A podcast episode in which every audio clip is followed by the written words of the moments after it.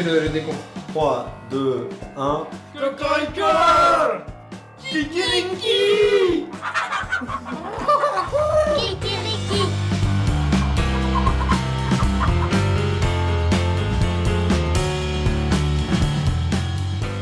Grüß Gott, vous écoutez Kikiriki, l'émission écologique franco-germanique connue mondialement pour ses reportages audacieux, ses blagues cocasses et ses musiques abracadabrantes.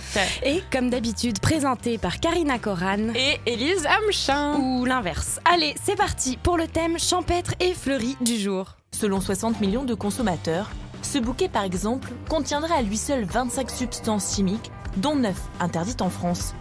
Il s'agit d'un bouquet de 30 roses à 46 euros. Dimanche, nous célébrerons les mamans et pour 56% des Français, le cadeau est tout trouvé. Ce sera un traditionnel bouquet de fleurs. Car aujourd'hui, la majorité des roses sont cultivées au Kenya, en Éthiopie ou encore en Équateur. Elles arrivent par avion cargo.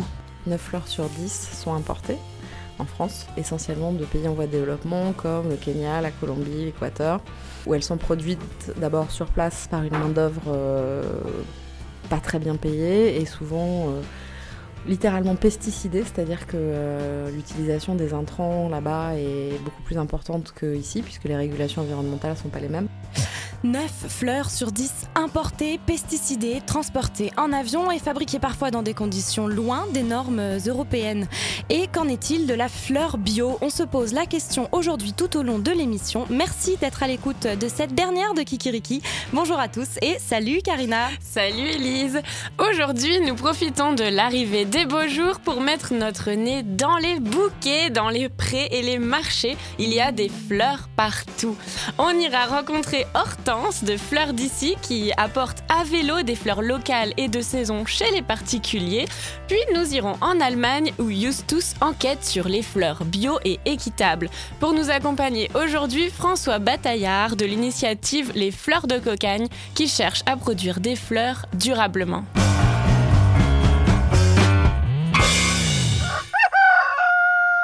Fleurs sont réunies en assemblée pour parler d'un problème. Je n'arrive pas à croire que ces fleurs ont des problèmes. Oh, bah, c'est pourtant la vérité. Que dis-tu, Geneviève? Qui est Geneviève? Bah, la rose. Qu'est-ce qu'elle a demandé? Elle veut que je la place à côté de Théodème. Mais qui est Théodème? Bah, le chrysanthème.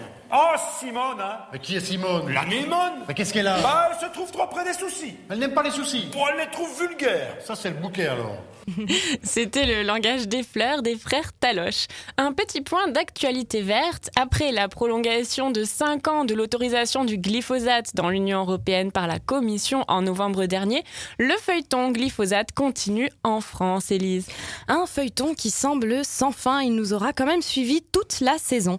Mardi 29 mai à 2h02 du matin, précisément, l'interdiction euh, dans les 3 ans du glyphosate sur le sol français a été rejetée par les députés rejeté par 63 voix contre 20. Ça fait 83 députés qui se sont prononcés sur le sujet et beaucoup d'absents. Hein. Oui, 83 sur 577 selon le député insoumis François Ruffin. La faute de cet absentéisme est à rejeter sur le président de l'Assemblée, François de Rugy, qui aurait décidé de prolonger les débats tard dans la nuit après une semaine déjà très intensive. Ce dernier se défend. Les votes n'ont pas eu lieu en catimini, dit-il. 85 parlementaires étaient présents contre 79 en moyenne lors des scrutins publics précédents ce soir-là. Reste que l'hémicycle n'était pas très rempli pour un débat pourtant très attendu et controversé. Et pendant ce temps-là, l'Europe avance sur l'interdiction des objets en plastique à usage unique. Oui, gobelets, couverts, paille ou encore coton-tige, ils représentent près de 70% des déchets marins. La Commission européenne a présenté lundi 28 mai ses propositions, parmi lesquelles l'obligation pour les 28 États membres de réduire la consommation de récipients alimentaires en plastique et l'obligation de sensibiliser le public à l'impact négatif des plastiques à usage unique. Une réglementation avec une volonté de réduire les déchets à la source, une première selon Zero Waste France qui salue l'initiative. Merci Elise. On parle de fleurs avec notre invité tout de suite après Petite fleur de Sydney Béchette par Henri Salvador. Si les fleurs qui bordent les chemins se fanaient toutes demain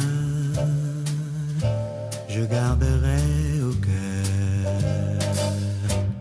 Celle qui s'allumait dans tes yeux lorsque je t'aimais tant. Au pays merveilleux de nos seize printemps, petite fleur d'amour, tu fleuriras toujours pour moi. Quand la vie par moments me trahit,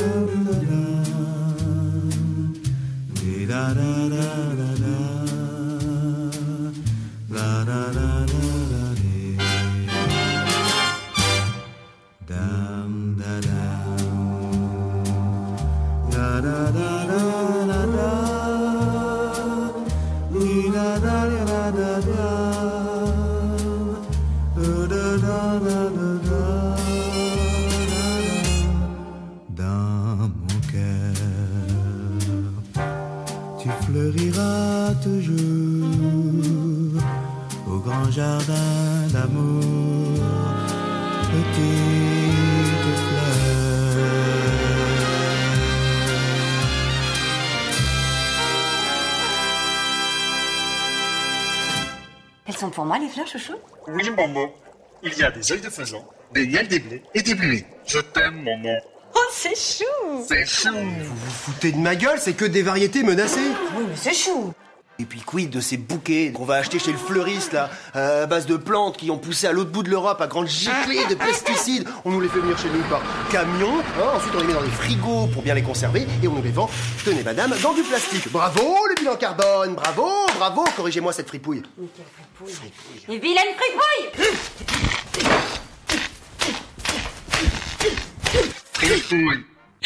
Beaucoup trop de violence. Ah là, c'est terrible. Nous, on est beaucoup moins violentes.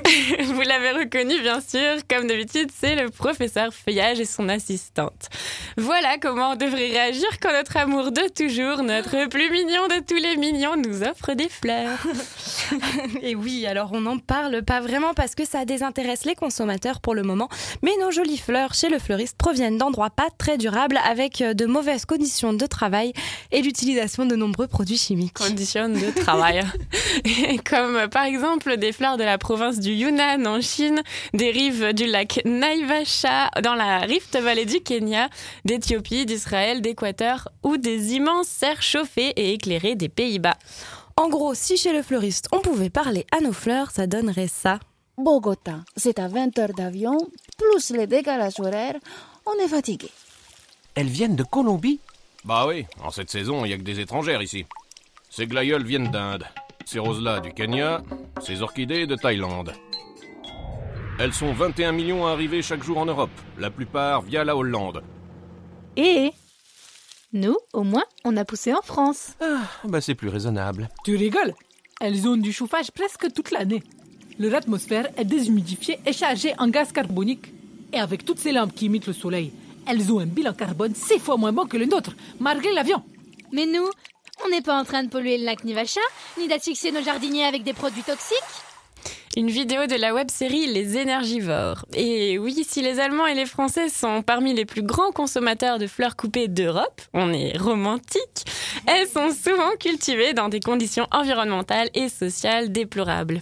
Nous sommes avec François Bataillard. Vous êtes le directeur technique de Fleurs de Cocagne, une expérimentation horticole écologique et solidaire. Bonjour François. Bonjour. Merci d'être avec nous aujourd'hui. Est-ce que vous pouvez euh, nous présenter rapidement Fleurs de Cocagne? Alors, Fleur de Cocagne est avant tout ce qu'on appelle un chantier d'insertion, c'est-à-dire un lieu où on recrute euh, des personnes euh, très éloignées de l'emploi, en grande difficulté sociale, pour un parcours de, reconstruction euh, personnelle, et puis derrière, évidemment, un travail de remobilisation. pour résumer, je dirais qu'on est un lieu d'entraînement à l'employabilité. Et donc, comme support d'activité, on, cultive des fleurs en horticulture biologique, dans le respect du cahier des charges de l'agriculture biologique, puisque celui de l'horticulture, au bout du compte, n'existe pas. On est certifié par EcoCert, qui est un, organisme officiel de certification bio. Et en fait, on utilise ce support euh, non pas tellement pour produire des fleurs, mais plutôt pour en faire des bouquets. Et vous avez choisi de produire des fleurs durablement. Ça a l'air d'être euh, quelque chose d'original. En France, il n'y a pas l'air d'avoir tellement de producteurs qui travaillent euh, comme vous. Il y a plusieurs raisons. La première raison, c'est que on a perdu la notion de saisonnalité dans les fleurs. Mhm. Les fleurs sont euh, des végétaux éminemment saisonniers, alors que les gens qui veulent des fleurs en veulent toute l'année. C'est un peu le syndrome des fraises de Noël. Donc depuis déjà longtemps, les horticulteurs euh, ont pris l'habitude d'abord de cultiver sous serre, ce qui n'est pas mal en soi. Et puis, dès les années 50 et l'arrivée massive des aides chimiques proposées à l'agriculture en général, ont employé euh, tous ces appuis, euh, tous ces intrants, tous ces pesticides, enfin tout ce qui peut permettre justement d'améliorer la production et surtout la productivité. Euh, de l'horticulteur. Et puis, dans un deuxième temps, il y a un phénomène qui est venu coiffer tout ça, euh, et je dirais l'aggraver. C'est la mainmise de la Hollande sur le marché de la fleur. Et pourquoi est-ce que tout passe par la Hollande, justement? Pour plusieurs raisons. D'abord, les Hollandais ont su euh, et ont décidé, avant les autres, d'industrialiser la production de tulipes et d'en faire euh, véritablement un produit industriel. Donc ils ont méthodisé, ils ont, ils ont mis en place euh, toute une série de process qui ont euh, tiré ce savoir-faire vers le savoir-faire industriel en l'éloignant chaque jour un peu plus du savoir-faire paysan. Et dans les années 60, ils ont décidé de ne plus produire trop de fleurs dans leur pays car c'est difficile, la Hollande est un pays froid. Euh, enfin, les années 70 plutôt, au moment du premier choc pétrolier, ils ont compris qu'ils allaient perdre de l'argent en continuant à consommer du gasoil, à faire pousser des fleurs en Hollande. Et donc, ils ont acheté euh, des terres sur la couronne équatoriale du monde, de la planète. Kenya, euh, Équateur, Colombie, peu importe, enfin tous ces pays où, où l'été est éternel. Et ils ont installé de gigantesques espaces de production, des milliers et des milliers d'hectares, euh, en profitant donc de cette météo particulière. Donc du coup, en Europe, on a le, problème des serres qui sont surchauffées, éclairées. Euh, aussi, les fleurs sont réfrigérées, euh, on a vu, parce qu'elles sont fragiles, donc pour être bien conservées. Et d'un autre côté, quand les fleurs viennent de l'étranger, on a le problème de la précarité des, travailleurs, des pesticides. Donc en gros, il reste, j'ai l'impression, seulement les fleurs de saison finalement locales. Moi, je rencontre tous les jours des gens qui me disent Ouais, mais les fleurs bio, c'est un peu poussé un peu loin quand même, c'est un truc de bobo, euh, on les mange pas, quoi. Et je dis Non, on les mange pas, on fait pire, hein. on les prend, on les met dans un vase avec de l'eau. On fait donc une soigneuse infusion de ces végétaux qui dégorgent naturellement euh, les produits qu'ils contiennent, qui se retrouvent dans l'eau. Et une infusion de 3-4 jours, c'est du sérieux. Hein. Il faut mettre un sachet de thé pendant trois jours dans, un verre pour prendre conscience de ce que l'on peut extraire sur une infusion de 3-4 jours. Et après, ben, en toute sérénité, cette eau, on la jette à l'évier. Elle est chargée de molécules interdites chez nous depuis 20 ans. Et un jour, on la boira. Et donc, pour répondre plus directement à votre question, euh, bien sûr, euh, la sagesse euh, voudrait que l'on s'en tienne aux fleurs de saison, euh, si possible, euh, pas trop éloigné de chez nous.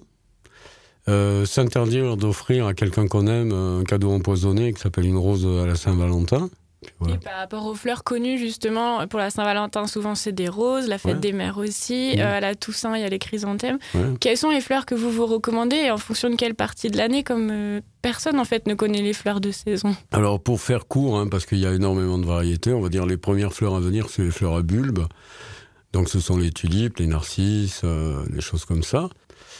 Euh, quant aux roses, euh, dans une serre non chauffée, un rosier normal, il va produire du mois de mai au, au mois de novembre. Kikeriki, c'est le son du coq d'après les Allemandes.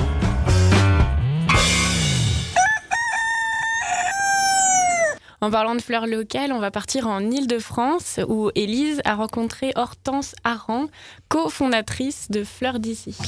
Et Fleurs d'ici, ils proposent des paniers de fleurs, comme une AMAP euh, proposerait des paniers de fruits et légumes. Elles sont locales, de saison, et on ne les choisit pas. Pour pousser jusqu'au bout sa démarche, Fleurs d'ici livre à vélo et privilégie les petits horticulteurs dans une démarche éco-responsable et n'utilise pas d'emballage solide, mais uniquement du papier éco-recyclé. Toutes les fleurs certes, je les adore. Je suis à d'Enfer-Rochereau, en plein cœur de Paris, au Grand Voisin, dans une petite pièce remplie de fleurs. C'est le bureau de Fleurs d'ici, où six femmes euh, s'activent pour, euh, pour euh, préparer les fleurs et composer les bouquets. Je pense que tu peux enlever encore. En plus Je pense que tu peux enlever encore ça parce que les feuilles euh, sur les pivoines, c'est pas. Les deux. D'accord.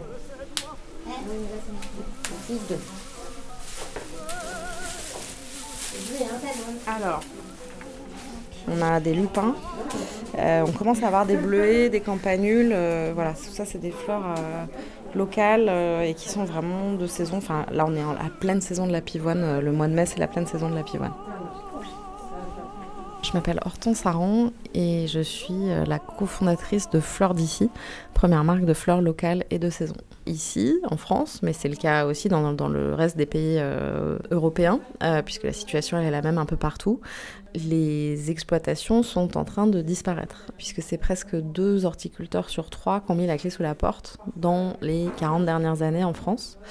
Pour faire en sorte que les horticulteurs restants puissent se maintenir en activité, il nous semble qu'il y a d'abord un travail de pédagogie à faire auprès des consommateurs. Parce que autant je pense que c'est à peu près acquis pour euh, tout le monde que manger des fraises au mois de décembre, c'est pas forcément idéal. Autant euh, les roses de la Saint-Valentin, je pense que ça choque encore pas grand monde. Alors que euh, les roses euh, sous nos latitudes, ça pousse euh, entre mai, dans le meilleur des cas, et novembre, mais certainement pas au mois de février. En revanche, au mois de février, il existe des fleurs magnifiques de saison comme la tulipe ou, les arômes ou les amaryllis. Enfin voilà, il y a des fleurs qui poussent sous nos latitudes à cette saison-là, mais, mais certainement pas la rose. Et donc ces roses du mois de février, elles viennent généralement du Kenya. Est-ce que les fleurs en France et en Europe sont systématiquement réellement beaucoup moins pesticidées? Alors, euh, il n'y a pas de modèle économique pour de la fleur bio. Parce que déjà, euh, en fait, les gens considèrent que le bio, quand ils achètent bio, ils pensent que c'est mieux pour leur santé.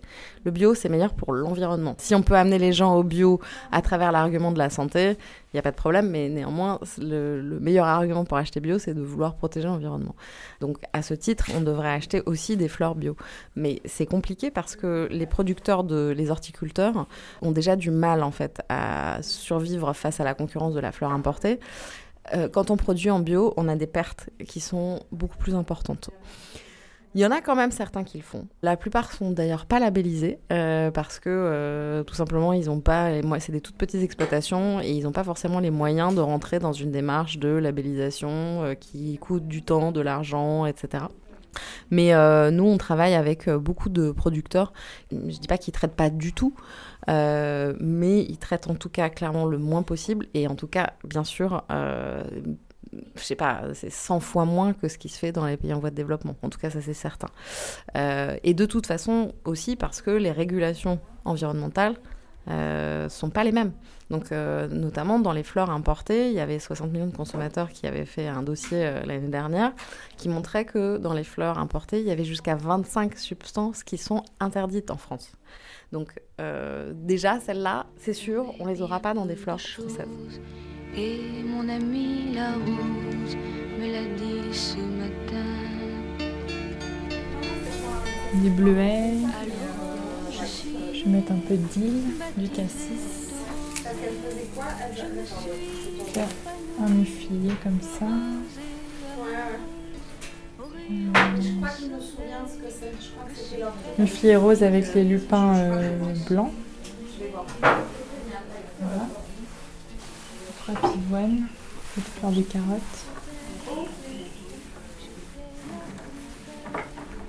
Est-ce qu'on peut parler un petit peu aussi de la fleur coupée? C'est quoi euh, l'argument pour euh, faire acheter des fleurs coupées Parce que moi j'avais quand même toujours entendu dire qu'il valait mieux acheter des fleurs en pot, les replanter derrière, les faire repousser l'année suivante. Bah ça c'est très bien, euh, mais il faut avoir de la surface. Donc en fait quand on habite en ville, euh, c'est pas c'est pas possible.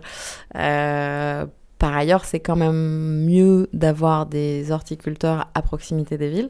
Euh, parce que euh, bah, c'est de la biodiversité déjà. Euh, donc c'est des, cultures qui attirent les abeilles et donc ont d'autres vertus que le fait de vous fleurir vous chez vous. Et puis bah voilà, ça fait quand même des poches de verre à proximité des villes et ça on en a besoin. Comment est-ce que vous expliquez que chez le fleuriste, c'est si difficile de trouver des fleurs même françaises? Je pense que les fleuristes, euh, les, formations pour les fleuristes sont aujourd'hui pas du tout orientées sur la question de la provenance. Euh, la plupart, si vous faites un CAP fleuriste euh, sorti d'école classique, on va pas du tout, du tout vous parler de cette question de la provenance. Donc je pense que les fleuristes sont pas très sensibilisés à cette question-là. Et par ailleurs, la fleur avec laquelle on travaille nous, qui est une fleur, comme je disais, un peu plus champêtre, elle demande plus de travail parce qu'elle demande un travail de préparation des fleurs euh, que nous on fait faire donc euh, euh, en, collaboration avec la conciergerie solidaire par des personnes en insertion et ce qui nous permet d'être- aussi dans une démarche d'accompagnement social. Mais c'est vrai que toute cette question justement de recouper les fleurs, les effeuiller, ça demande du temps. Et, euh, et les fleuristes qui sont bien souvent euh, tout seuls dans, dans leur boutique, ils n'ont pas forcément le temps de faire ça.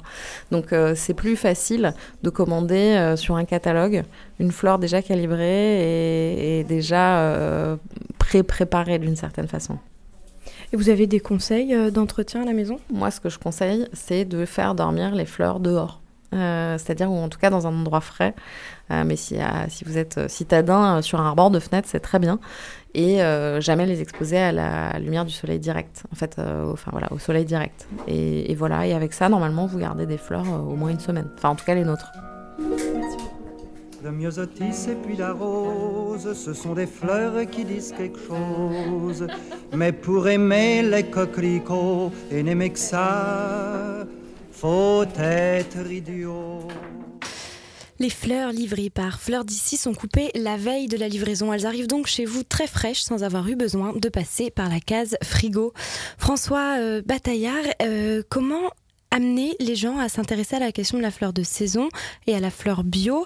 Euh, Hortense nous expliquait qu'il n'y avait pas vraiment de statut de fleur bio. Vous, vous produisez des roses bio? Oui, oui, nous, on est, on est l'un des seuls à être effectivement euh, labellisé, à avoir euh, l'agrément EcoCert. En fait, on a repris une ancienne exploitation. C'est pas un choix d'avoir fait des roses bio quelque part. C'est que quand on a trouvé le lieu pour mener cette activité, ben, on a repris une ancienne exploitation à l'abandon, euh, dans laquelle il y avait des rosiers. Et devant tous ces rosiers, on s'est dit bon, ben, on va quand même pas les arracher, euh, on va essayer. On va essayer de les convertir. on parle bien de conversion bio. Celui qu'on aurait dû convertir, c'est le type qui les a fait pousser avant, mais bon, c'était trop tard. Mais c'est ça qui prend du temps, non? Cette conversion-là, elle est très longue. Oui, ça alors, décourage ouais. les, les horticulteurs. Dans le cas des rosiers qui sont déjà implantés, effectivement, il faut trois ans. Trois saisons complètes pour que euh, le label bio soit euh, accordé. Voilà, on s'est dit, on va surtout pas euh, arracher ces rosiers, on va mener l'expérimentation pour essayer de voir si effectivement, comme le disent les spécialistes, les rosieristes, il est incongru de vouloir faire des roses bio en grande quantité. Parce que C'est ce qu'on vous a dit, ça, Ah que c'était ouais, incongru ah ouais, on nous a dit tu vas perdre tes rosiers. C'est les pucerons qui vont gagner. Et effectivement, la première année, on a cultivé des pucerons. Voilà. Euh, c'est très difficile à vendre, même un puceron bio, donc on a décidé de ne pas continuer. Euh, et puis petit à petit, petit à petit, en revoyant un petit peu, en fait, on n'a rien inventé. On a juste repris ce que faisaient nos grands-parents, et ça fonctionne. Au mètre carré, on produit beaucoup moins de roses, peut-être la moitié moins de roses qu'un producteur euh, qui, qui traite, même peu. Ça, c'est sûr. En revanche, nos roses, elles sont incomparablement plus robustes, plus saines. Et donc, pour amener les gens à acheter des fleurs de saison, et pour le mieux encore bio, ben, il suffit de les convaincre de le faire une première fois. Et on continue à parler de roses, mais en Allemagne cette fois-ci, Karina. Oui, alors chaque rose qui foule le sol allemand est certifiée et l'Allemagne est le pays qui vend la plus grande part de roses issues du commerce équitable. C'est simple, une rose labellisée commerce équitable sur deux y finit ses jours. Ça fait 830 millions de roses, dont la moitié vient du Kenya où chaque ferme horticole cumule jusqu'à 15 labels différents.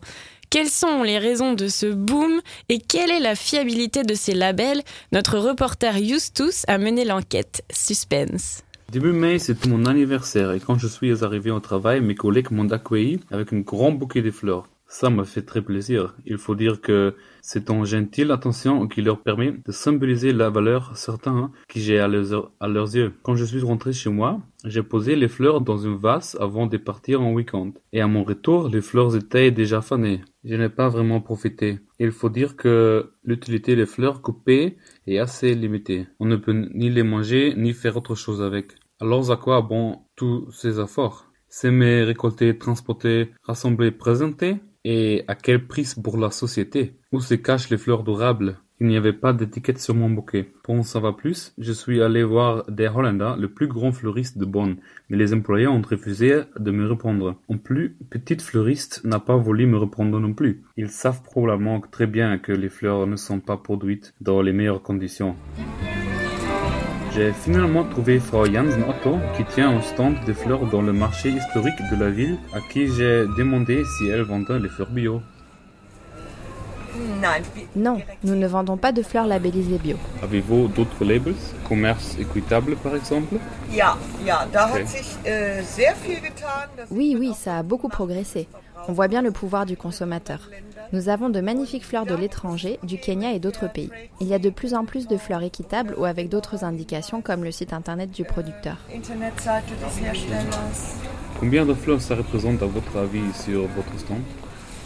Oh, das kann ich sehr schwer so schätzen, weil C'est dur à dire, ça dépend de la saison. En ce moment, avec l'été, on a de très belles fleurs des champs allemands et donc on importe moins d'Israël ou du Kenya. En hiver, par contre, quand la qualité allemande ou hollandaise n'est plus tellement là à cause des serres et de l'éclairage artificiel, on importe plus. Le soleil brille toujours quelque part dans le monde et c'est là que les roses sont les plus belles. C'est très clair. Je vous remercie et vous souhaite une belle journée. Même si les consommateurs ne sont pas informés, il y aurait donc euh, de plus en plus des labels dans l'industrie des fleurs. Peut-être aussi plus des fleurs bio. J'ai posé la question à Andreas Gemelis, qui travaille depuis 4 ans sur euh, l'impact des dynamiques du marché européen sur la production des fleurs dans la région du lac Naivasha au Kenya. On s'est juste me retrouvé dans le jardin en face de l'université de Bonn. Qu'est-ce que tu veux dire par fleur bio? Bio, c'est une approche de production écologique qui est déterminée par des labels. Mais pour les fleurs, il y a une douzaine d'approches différentes. C'est d'ailleurs un des sujets les plus importants actuellement. Il y a plein de labels, mais peu que l'on connaît chez nous. Actuellement, le plus courant sur le marché, c'est le label commerce équitable. Il s'agit surtout d'un label social, mais il a aussi un catalogue d'exigences environnementales. Tu parles du catalogue de critères et de standards. Euh, ça concerne quoi? Ça dépend. Il y a des labels et des catalogues plus stricts que d'autres. Et il y a aussi tous les labels qu'on ne voit pas parce qu'ils sont B2B, de business à business. Le catalogue du commerce équitable est très strict et très dynamique parce qu'il s'adapte à chaque ferme et qu'elles doivent s'améliorer tous les ans pour pouvoir le garder. Mais pour moi, le plus important, c'est que contrairement aux législations locales, qui sont souvent strictes mais très faciles à contourner, les critères du label doivent être respectés si on veut accéder au marché européen. Et donc tu penses que les labels sont efficaces?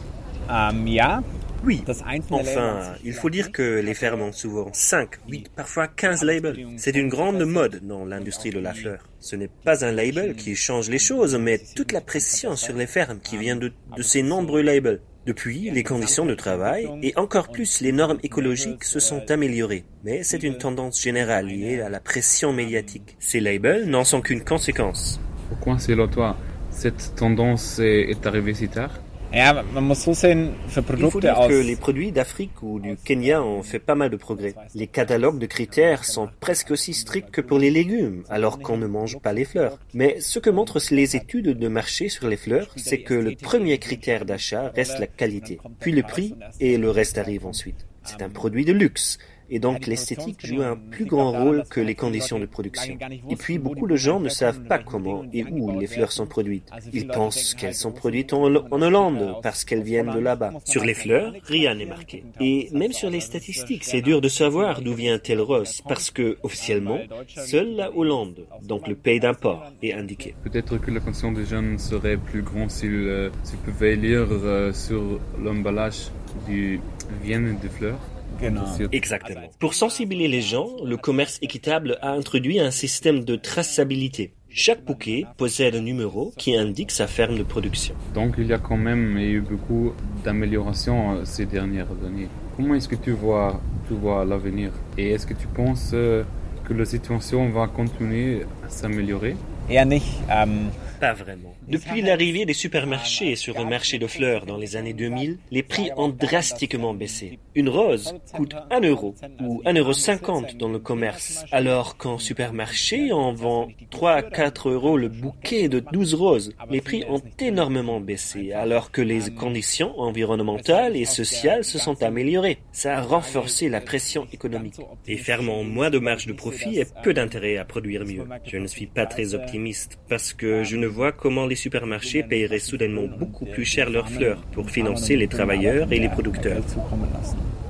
Merci beaucoup Andreas. Je pense qu'on peut dire que les conditions de production sur le marché international de la fleur se sont améliorées, mais pas tant que ça et la tendance ne va probablement plus euh, s'améliorer dans le futur. La balle est donc dans notre camp. Et même si la pression augmente parce qu'on achète plus de fleurs labellisées, un doute persiste. Quel sens écologique ça a d'acheter des fleurs sur notre continent qui souffrent en plus d'un terrible manque de l'eau? Nous ne sommes pas les seuls à payer le prix de nos fleurs. Et le plus les fleurs sont bon marché, le plus ce sont l'autre qui en paye le prix.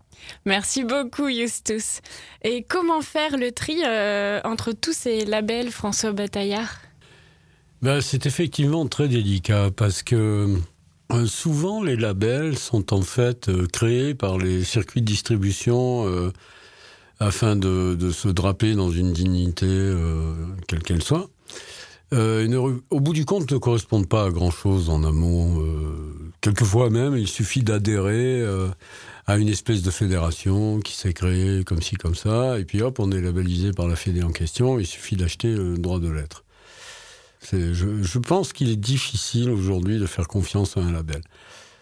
Mis à part, effectivement, celui du commerce équitable qui, qui est ancien. En préparant l'émission, on est tombé sur le label Fleur de France. Est-ce ah, oui. que vous connaissez? Oui, oui, bien sûr. Ouais. Alors, le label Fleur de France, en fait, est un label euh, qui, qui indique et qui garantit l'origine de la fleur. C'est-à-dire qu'elle a vraiment été cultivée en France, principalement dans, sur la côte d'Azur. C'est là où il y a le plus de producteurs. Hein. Météo oblige, bien évidemment. Euh, c'est un label très sérieux euh, qui a été mis en place voilà, pour euh, distinguer la fleur française euh, de la fleur d'importation. C'est déjà ça, de savoir que la fleur est française, elle a moins d'impact carbone. Mm-hmm. Elle a été, même pour les, les horticulteurs qui traitent, comme le, le disait très justement Hortense, bah, ils traitent à minima. Vraiment à minima. D'abord parce que ça coûte une fortune. Mm. Et puis parce qu'ils ont bien compris qu'à un moment donné, il faut, faut, que ça s'arrête. quoi. Voilà. Merci. Et la suite après Dis-moi où sont les fleurs Sag mir wo die Blumen sind de Marlene Dietrich. Sag mir wo die Blumen sind. Wo sind sie geblieben? Sag mir wo die Blumen sind. Was ist geschehen? Sag mir, wo die Blumen sind. Mädchen pflückten sie geschwind. Wann wird man je verstehen? Wann wird man je verstehen? Sag mir, wo die Mädchen sind. Wo sind sie geblieben? Sag mir, wo die Mädchen. Was ist geschehen? Sag mir, wo die Mädchen sind. Männer nahmen sie geschwind. Wann wird man je verstehen? Wann wird man je verstehen? Sag mir, wo die Männer sind. Wo sind sie geblieben? Sag mir, wo die Männer sind. Was ist geschehen? Sag mir, wo die Männer sind. Zogen fort, der Krieg beginnt. Wann wird man je verstehen? Wann wird man je verstehen? Sag, wo die Soldaten sind. Wo sind sie geblieben? Sag, wo die Soldaten sind. Was ist geschehen? Sag, wo die Soldaten sind. Über Gräbern weht der Wind. Wann wird man je verstehen? Wann wird man je? Kiriki, moi, ça me fait penser à un truc japonais, genre un film de Miyazaki. Ça vous a pas dit pour quelle occasion Si c'est un mariage, un décès, c'est pour offrir? Ah, c'est pour offrir Oui, oui. Euh, Si c'est pour euh, offrir à une personne qui lui a rendu un petit service, ça voudrait faire un petit plaisir. C'est quoi. ça, ouais, c'est pour Oui. faire un petit geste. Oui, c'est, c'est pour marquer le coup, quoi. Oui, c'est juste pour faire un petit geste, quoi. C'est une petite attention, quoi. Oui, c'est comme on dit un petit geste, quoi. Du plaisir. Oui, c'est par chez nous, on dit un petit geste. Ça dépend des cantons. Oui. Oui. Oui. Oui. C'était bien sûr Voilà, Coluche voilà. chez Sylvie Joly, le fleuriste. Bon, Karina, il y a quelque chose que nos auditeurs doivent savoir. Tu veux dire à quel point nous sommes courageuses? Oui, courageuse, téméraire, intrépide, déterminée, quoi. C'est vrai, il est temps qu'ils sachent ce sacrifice que nous faisons pour eux et pour l'écologie tous les mois. Moi, j'irai pas jusque-là, mais bon, nous montons jusqu'au studio à pied. Sept étages. Sept étages tous les mois. Et on ne s'en félicite jamais assez. Et, donc bravo, bravo, Bravo. Karina, bravo. non, bravo à toi, j'insiste. Raphaël, est-ce que tu montes à pied euh, quand tu viens travailler tous les matins? Raphaël, notre ingé son. Non, il dit non, ah, il dit non. Bah voilà, il a on honte. est déçus. Il faut que tu saches qu'en novembre, j'ai fait encore mieux que ça. Qu'est-ce que t'as fait? 22 étages. Auditeurs, c'est le moment de vous détendre et de vous laisser porter sur mon dos. C'est pour ça. Je vous emmène à New York pour une balade sonore en cage d'escalier.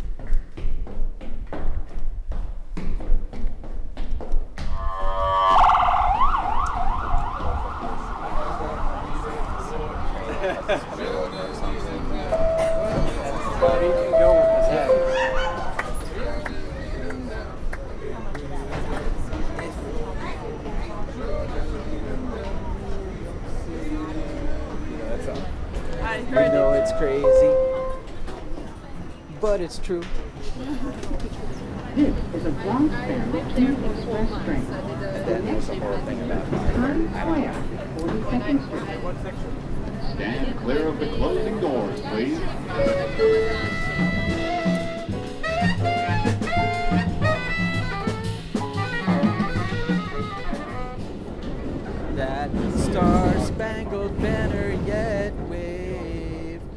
Over the land of the free and the home of the brave. here. Lobby. Voilà, voilà. On se passionne pour des petites choses chez Kikiriki et ça, c'est beau. Par contre, je dois te faire une confession, Elise. Oui. Je l'ai fait dans le sens de la descente. J'avais entendu. Merci Karina. Et pour cette cage d'escalier euh, new-yorkaise sonore. Euh, si on continue sur notre chronique habituelle biodiversité, sache que j'ai trouvé mon âme sœur et j'aimerais qu'on parle de lui ce mois-ci. Ah oui, mais je vois qu'on continue sur les confessions surtout. Qui ça Qui ça? Musique.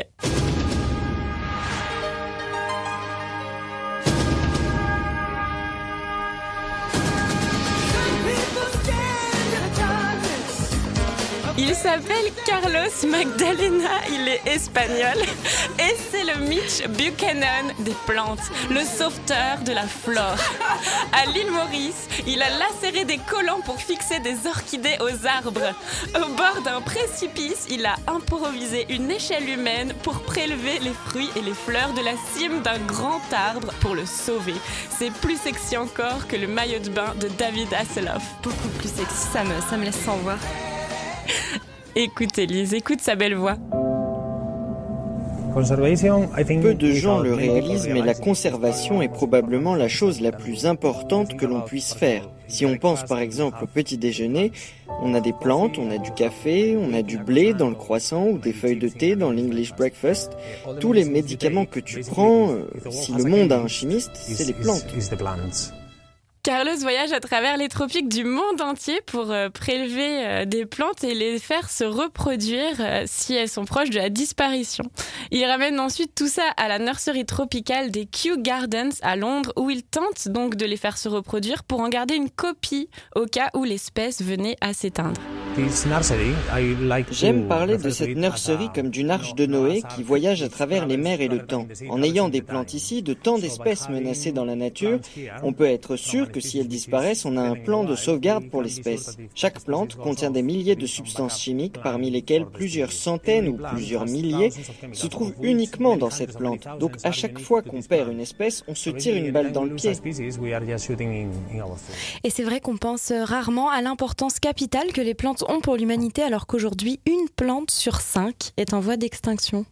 Oui, et tu sais, Elise, comment je peux pas m'empêcher de sauver toutes les petites bêtes en danger et comment je dois, par exemple, interrompre ma nage pour repêcher un insecte qui se noie et le reposer délicatement sur le rebord de la piscine. Ah oui, j'ai assisté au, au sauvetage d'une guêpe qui avait, qui avait les ailes collées par une toile d'araignée. Ça a duré 20 minutes et c'était assez impressionnant. Elle, elle, a été sauvée. Hein. Elle a été sauvée et elle n'a piqué personne en s'envolant. Eh bien, grâce à Carlos, je me sens moins seule. Et auditeurs, si comme moi, euh, vous suscitez l'incompréhension en tentant de sauver une fourmi de la noyade, lisez les aventures botaniques de Carlos dans son récit autobiographique Le Messie des plantes aux éditions Fayard. Vous y trouverez de la compagnie. Merci Karina. Bonjour, Monsieur Frog. Comment allez-vous this fine morning? Knee deep in flowers we'll stray we keep these showers away and if I kiss you in the garden in the moonlight will you pardon me comptito dans les tulips avec hey! Dans les tulips, Pépé le putois et qui a crevé mes tympans, ton cartoon préféré, Karina. Vous écoutez toujours Kikiriki, on parle de fleurs pendant une heure. Et comme ton ami le Messie des plantes si, on sauvait nous aussi un peu les fleurs. Eh ben oui, sauvons les fleurs. Moi, euh, je faisais déjà mon petit bouquet maison en cueillant à droite et à gauche, jusqu'à ce que j'entende le professeur Feuillage me faire culpabiliser. Faut arrêter de cueillir des plantes dans la nature. Ça nuit à la biodiversité. Les, les hyménoptères n'ont plus rien à bouffer, les abeilles crèvent, les plantes sont plus pollinisées, les arbres font plus de fruits. C'est la famine, c'est ça que tu veux? Mais c'est juste un bouquet. Oui. Et puis c'est chou. Vous allez me dire, c'est anecdotique, hein On s'en fiche, c'est pas des quantités d'arrachage industriel, mais c'est juste une question philosophique, hein Alors, je vois une plante dans la nature, je me promène, hein Oh, elle est belle Alors du coup, je l'arrache, ben, je la tue pour la posséder. Je la ramène chez moi, et deux jours après, on a quoi? Un vieux bouquet tout sec qui pue dans un vase à chier. Je comprends pas la démarche. Pas faux. Oui, ça calme. Mais après, bon, si on fait attention aux espèces que l'on cueille, ou au mieux si ça vient du jardin ou du balcon, je pense qu'on est bon. Et puis sinon, il y a les fleurs en pot, Karina. Oui, et on peut en cultiver soi-même chez soi en récupérant des graines dans des trocs de graines, de la terre en forêt ou dans le jardin de la grand-mère, et en fabriquant des pots de mille et une manières avec des vieux cajots, des paniers, de la récup, quoi. Et si on préfère acheter? Que ce soit coupé ou en pot, déjà, il faut se renseigner sur les fleurs qu'on achète. En plus, ça montre aux fleuristes qu'on s'intéresse à la production et ça influence ses achats.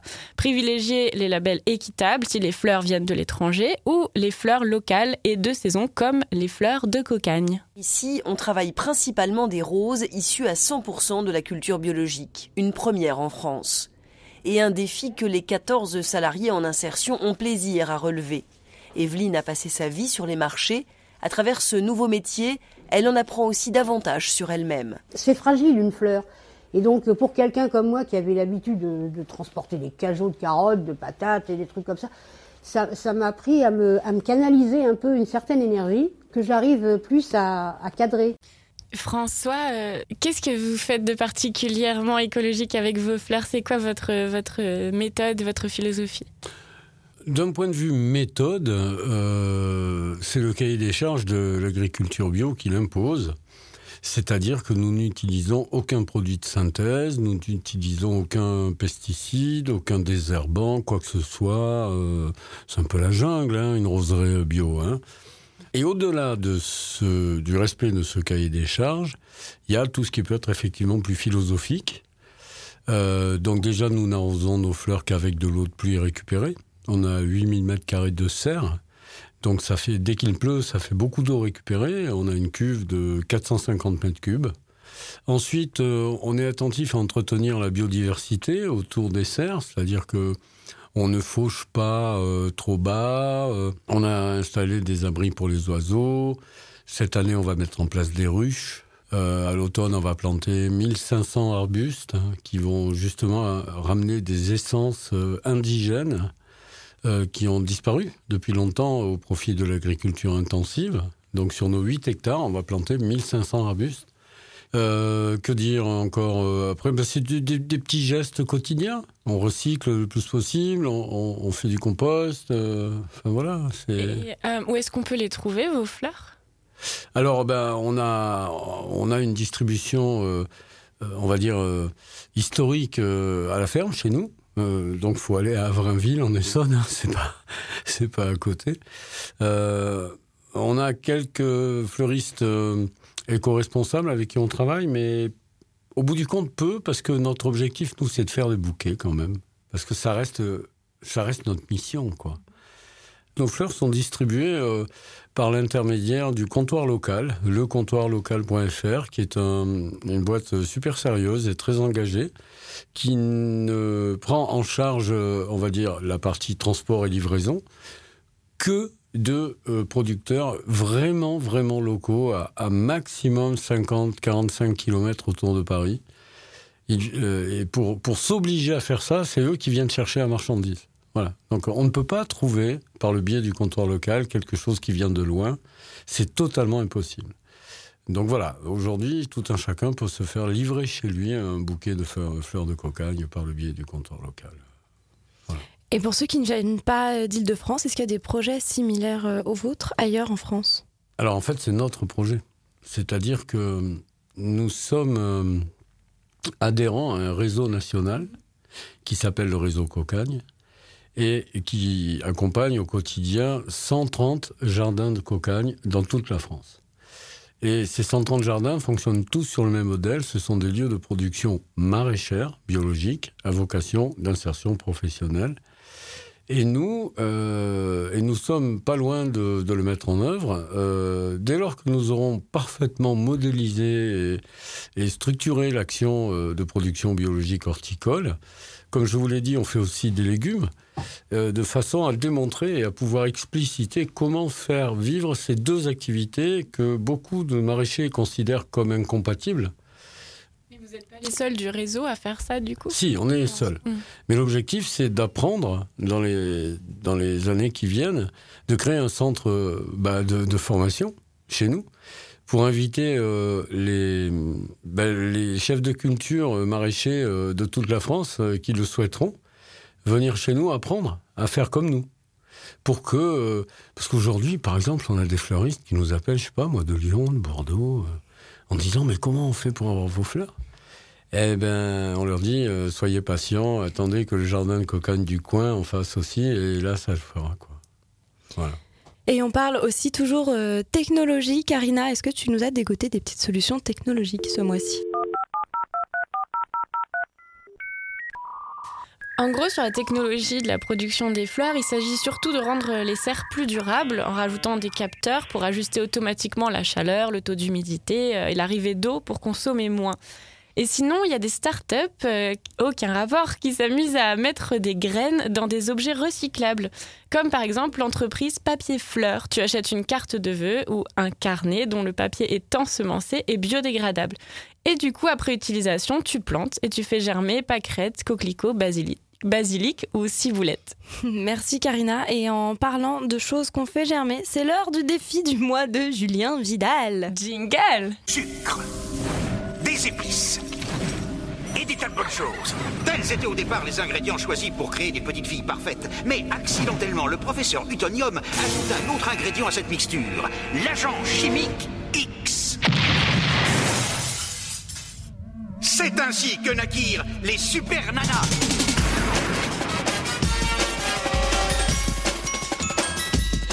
Je me remettrai jamais. On s'en lasse jamais. jingle.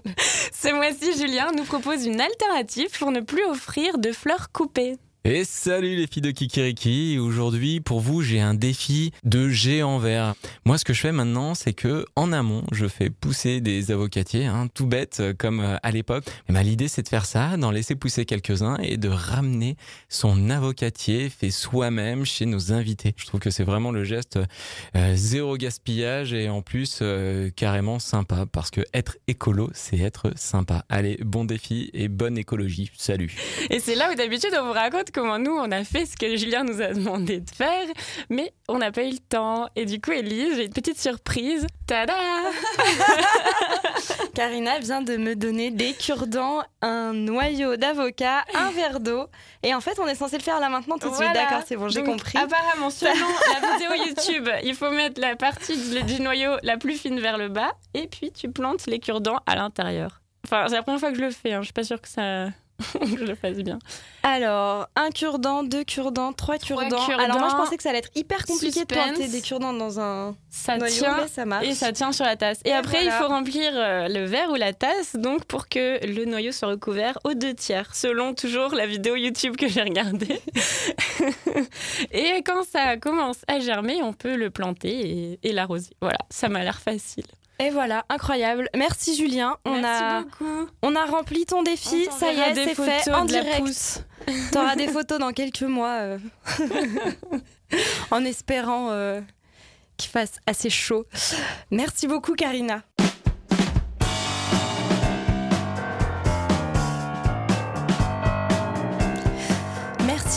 François d'être resté avec nous jusqu'à la fin de l'émission. Je rappelle que vous êtes le directeur technique de Fleurs de Cocagne. Et merci à Justus Valbert, Elise Pezo, Louis Belin, Johannes Bauer et Clémence Pénaud pour ses choix musicaux. Et bien sûr à notre cher Raphaël Bellon à la technique.